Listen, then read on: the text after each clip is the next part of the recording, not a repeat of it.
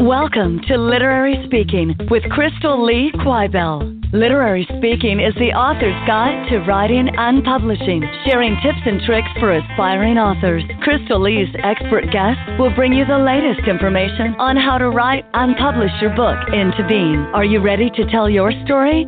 Here's your host. Welcome to Literary Speaking. I'm your host, Crystal Lee Quibell, and today I'm talking with Zoe Zolbrod. Zoe is the author of the fiction novel Currency and her most recent memoir, The Telling. Zoe, welcome to the show. Thank you. Thanks for having me. So, your recent memoir, The Telling, details your experience as a survivor of childhood sexual abuse, and you sort of explored the aspects of how it felt to remember as an adult, what had happened, and sort of how you navigated telling your partners, friends, and family, and even their reactions. So, was the overall reaction from family pretty supportive when you expressed wanting to write this book? You know, I wrote for a couple years before telling any of them. Um, and my dad was really the person I felt most concerned about telling because the relative who abused me is on his side of the family, and my dad's involved with the story in multiple ways. Um, he's a highly respected and beloved man with a little bit of a public presence, and the book deals with some hard realities and stuff he and I have never talked about very openly. So I was, I was very nervous about that. Um, but when I finally did tell him, and this this is, comes up in the book. He was so supportive, um, so loving and generous, and he has been at every juncture since. So I feel really really lucky that the most important person to me with this regard has has been nothing but but generous and supportive. That's uh, excellent. I know so many people that write memoir, and especially about abuse. There's a huge fear of sharing with their families and wondering what the reaction will be. And sometimes it's good, and sometimes not so good. But overall, I think the most important thing is just healing through the writing, right? Yeah, that um that was definitely the case with me and I just didn't feel like I wanted to ask permission um until I was very firm in the material. Um and my commitment to writing the book. You know, I didn't want to ask permission to write it, but I did want understanding about it mm-hmm. uh, once I got far along. Yeah, I think for me, what sort of made this the you know this memoir on the subject particularly stand out was that you shared really honestly that you didn't always feel like it had been traumatic and that many sexual abuse survivors feel this way. I think there's this sort of very real fear that if we're confused about how we felt during the abuse, is it really traumatic? What were your final thoughts on this after writing the book? Um, I was so young when my abuse started, four years old, that it was mostly a case of it being confusing. It wasn't um, terrible for the most part, um, and nor was it pleasurable um, in the way that older children might experience it because of the ways our bodies are built. But it was mm-hmm. it was weird and kind of murky for me. Um, and I say in the book that I'm almost grateful in a strange way for the one time that it was clearly terrible because even as a child a very young child i could understand in that instance that i was being wronged. And um it helped me uh clarify my own experience as i continued to get older and and remained in in many ways confused about a lot of what happened. Um of course looking back from an adult's perspective all of it was really terrible and shouldn't have happened and it's not uncommon for for kids for whom this happens to um to not fully understand until they reach maturity and understand the taboos around it, understand the abuse of trust, um, to to really understand to the the extent to which they were harmed and taken advantage of. Um, mm-hmm. Once we do feel that way, we feel like we should have been able to stop it or we should have known back then. Um, and I just feel more strong. You know, it was interesting to me to research and see how common some of these feelings were, and um, yeah.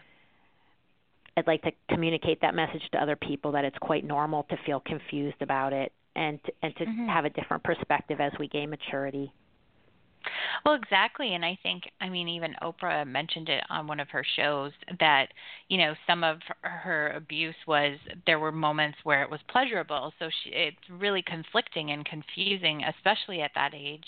And and the way that these sort of abusers work is they know that and they know how to manipulate so it's really i think fantastic to have that understanding out there for people who have been through it to be like it's normal it's okay and you know what happened wasn't okay but you know this is how you process i mean in one part of the book you you write, I got pregnant a couple months after I returned from Duluth, but I maintained my commitment. At first, I tried to fictionalize the material, but I found that wasn't freeing me from my confusion and shame and fear about the topic of childhood sexual abuse.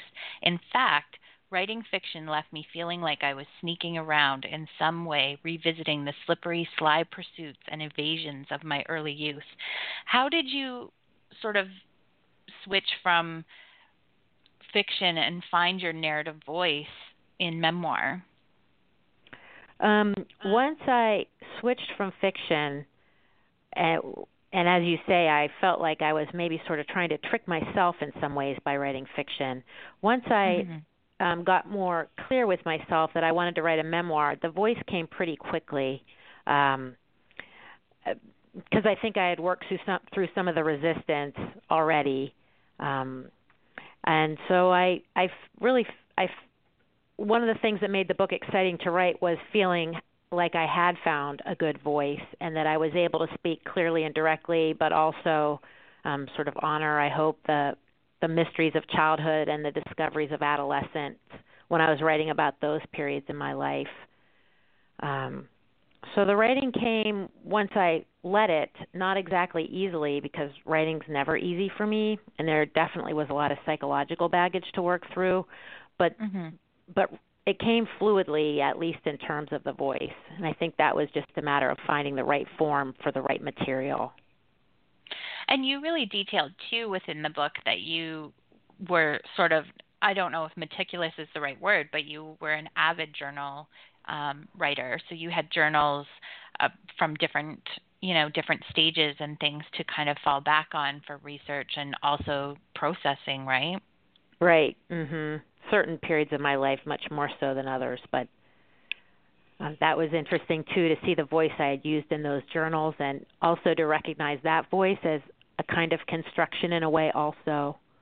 Um, it seemed to me looking back, you know, I could sometimes see that adolescent trying trying to present herself to herself as more adult, that sort of thing. Mhm. And did you find I mean, I don't know um if you feel the same, but I know I'd been through abuse and I found that I was always I always felt older than I actually was growing up. I felt like I knew more than most of the other kids in terms of sexuality and and what was happening. Did you find the same thing as well? Yes, I think so. Although, as I say in the book, some of my peers, um, once we hit puberty, were were more advanced sexually. But I felt like, well, actually, I'm right there with you because I've already had these experiences. Mm-hmm. Um, yeah, I definitely had that. Uh, you know, I was interested in being older. I wanted to be older. I snuck adult books out of the library, and I was very interested in the in the adult world and adult things. Mhm. Well, everyone, you're listening to Literary Speaking with Crystal Lee Quibell, and today I'm talking with author and editor Zoe Zolbrod. When we come back from the break, we'll share how you can win a free copy of her memoir, The Telling, how to find your narrative voice, and what Zoe has learned as a writer and co editor of the Rumpus Sunday edition. We'll be right back. Your story is begging to be told, but do you know where to start? Crystal Lee Quibell is dedicated to helping you achieve your book publishing dreams. Go to CrystalLeeQuibell.com. That's Crystal Lee Quibell, Q-U-I-B-E-L-L dot com, and sign up for Crystal Lee's newsletter today. Welcome back to Literary Speaking. I'm your host, Crystal Lee Quibell, and today we're continuing our conversation with Zoe Zolbrod. Be sure to listen to the end of the show to find out how you can win your own free copy of her memoir, The Telling. Zoe, in speaking of narrative voice, before the break, we were kind of going through it a little bit. How would you suggest an author can really find that voice and be able to express it in their writing? For for me in both my fiction and my nonfiction, it's been about entering into the mind of the person telling the story and perhaps most importantly understanding why they want to tell it. I think that's what um allowed me to write my memoir fluidly is by the time I actually did it, I was very clear on why I wanted to tell it. Same thing with my first person protagonist.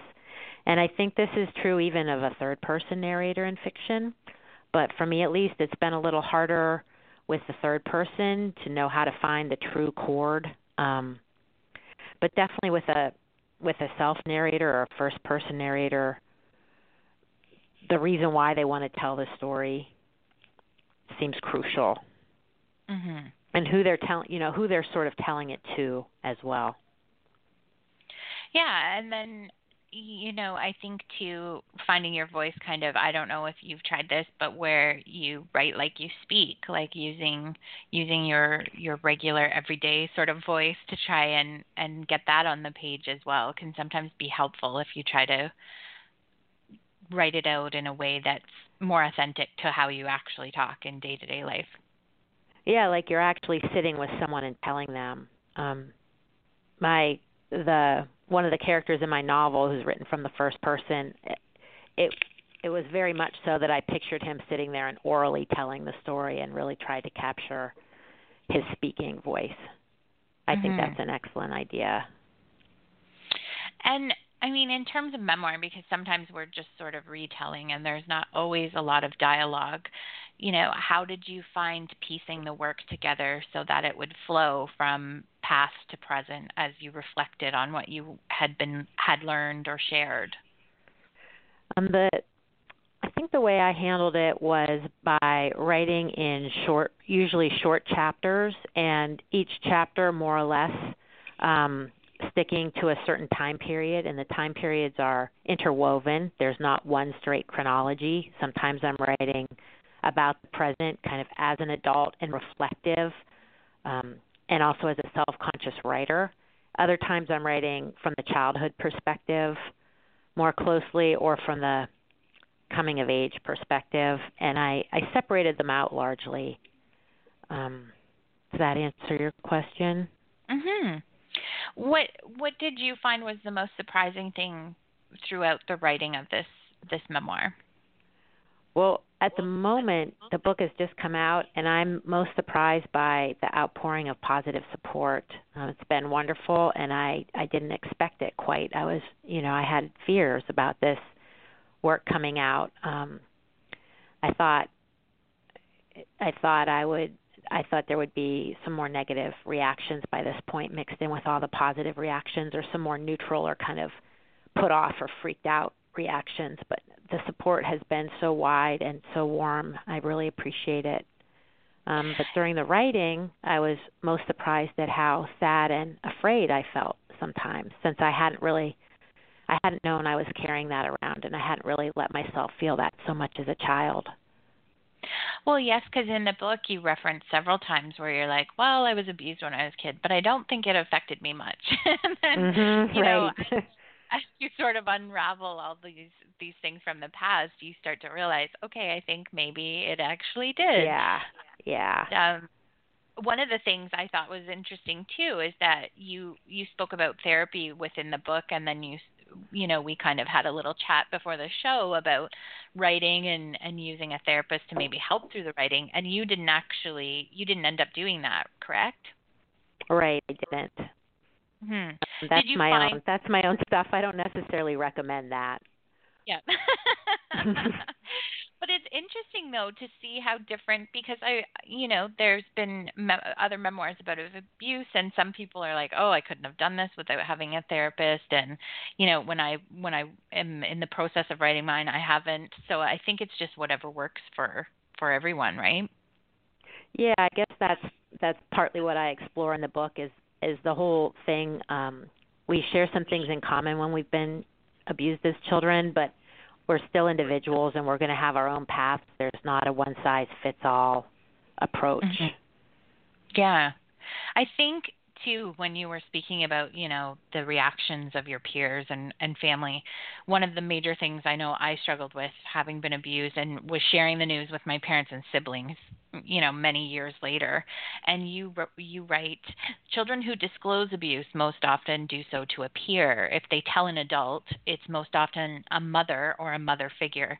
The response from that person can have a long standing impact on the child exasperating or limiting the effects of the abuse itself Experts advise that the listener stay calm and encourage the child to talk freely, that she assure the child that she is believed, that it, she is not at fault, and that she is loved. I felt that was so important to share because, especially as parents or also for anyone listening, you know, it's as a victim, it's so difficult to come forward with this info. And also, you know, people can sometimes further cause trauma by reacting poorly. Mm-hmm. Yeah. Did you find did you find that throughout your experience, you know, when you were researching, writing and telling people that most of the reactions were quite the opposite of what you expected maybe? Well, in my personal experience, by the time I did tell my parents, I did disclose first to a peer many years before I told my parents. Um their reactions were not what I had expected. And just in talking to so many people as I've been writing the book and now that it's out, you know, you hear story after story of how people disclose their abuse and it's downplayed. They're told it's no big deal by you know by their by their mothers sometimes. I mean by people who should be caring for them. Um it's i i like to think it's getting better but you know it's still um there's no guarantee of how you're going to be met. And and in in that light we can understand why kids want to keep quiet about it. Um mhm well, yeah, and sometimes it's some of the reactions are the most surprising. You know, I I told one of my siblings and the reaction was really bad. And so for 2 years I didn't tell anyone else because I thought, well, if this is, you know, if the reaction's going to be are you sure? Oh, Did yeah. you make this mm-hmm. up? You know, right. it's like I don't want to go through that five more times with no, the rest of my Of course you don't. And my parents, right? And depending on where you are in age and in maturity and in coming to understand this for yourself and your firmness your how firm your grasp is it can it can make you doubt yourself um mm-hmm. you know it can really contribute to depression if you feel like you can tell yourself you're making too much of this or yeah it, it can be very damaging to hear those kinds of things mm-hmm.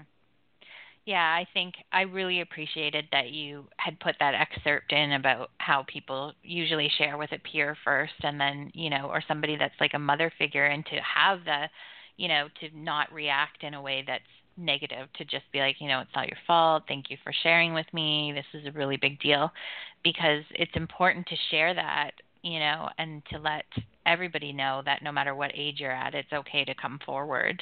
Did yeah. you did you really find the overall experience writing the telling as a form of healing, you know, any sort of trauma from the past or anything? Um, yes, I ap- I absolutely did, and I think um, you know there's been research done to show that writing about trauma is helpful, very helpful. Um, but writing as therapy is supposed to be a bad recipe for for writing as art or for writing literature. Um, but I I really self-aggrandizing as it may sound, I really feel that this book did both for me. It was a form of healing, and I do think also it um, can stand as literature. So mm-hmm. it's really been one of the most meaningful experiences of my life writing this book. That's beautiful. I really found, you know, I was conflicted when I when I emailed you to say, well, the book was really beautiful because there's so there's some not so beautiful things, but just the way that you were able to sort of interweave the story with with the future and your own kids and just some of the prose was just really really beautifully done. And um so I think it's just as a as a work of art, it's gorgeous, and even the seeing the reflection from you in the future going back to the past and and having uh, you know a, a, a, sort of empathy for your abuser in a way, knowing that obviously something really horrible had to happen to him in order for him to do that as well. Did well, you? Thank you. You're welcome. What do you feel is the best advice you've sort of ever received about writing after going through this experience? Um, I don't know. Have I received it? I do have a list of quotes that I take as advice, but Mm-hmm. Um, I think the best advice for any writer is to stick with it. It's a long, long journey. It's a it's the long game. And uh, I also did receive a lot of advice about, you know, writing about the things that scare us or have hurt us um, is a is a very meaningful, powerful thing to do. Mhm. What do you think if there was one thing that you would hope for people to take away from the telling, what would it be? Um, I'd like it to be an invitation for people to talk about our experiences and all their complexity, even when the dominant cultural line provides an expected script. And also, I just I hope anyone who reads this book, their awareness about child sexual abuse is raised somewhat, um, such as things you mentioned about, you know, how to react if someone discloses this to someone and dispel some myths around it that keep us from seeing it clearly. Mhm. I think too it's it it was interesting also to see just as somebody who's been through something similar um that you you write about, you know, your children becoming the age that you were when the abuse began and and that actually is a big trigger. I know when I went to therapy, my therapist said the reason why it's bothering you so much is that you have your own children now and you're seeing yourself at that age really, you know, your own child. So it's all part of the processing and it's actually quite normal for women after they have children to mm-hmm. really become triggered, you know, in that sort of postpartum period. Mhm. Definitely with you, my experience. Yeah do you feel i mean from the point of view of having having written and it's now published and it's coming out into the world and it's being from what I've seen received very well and came highly recommended to me as well. Do you your overall experience in writing memoir, do you feel that you'll touch on writing memoir again or was this just one time and you'll go back to fiction? Um, I think in the immediate future, I'm going back to fiction. That's the project I'm working on now. And at this mm-hmm. moment, I feel like I've wrung all I can, certainly out of my childhood and kind of adolescence and early adulthood. So I mm-hmm. don't anticipate another memoir, but life is long, I suppose.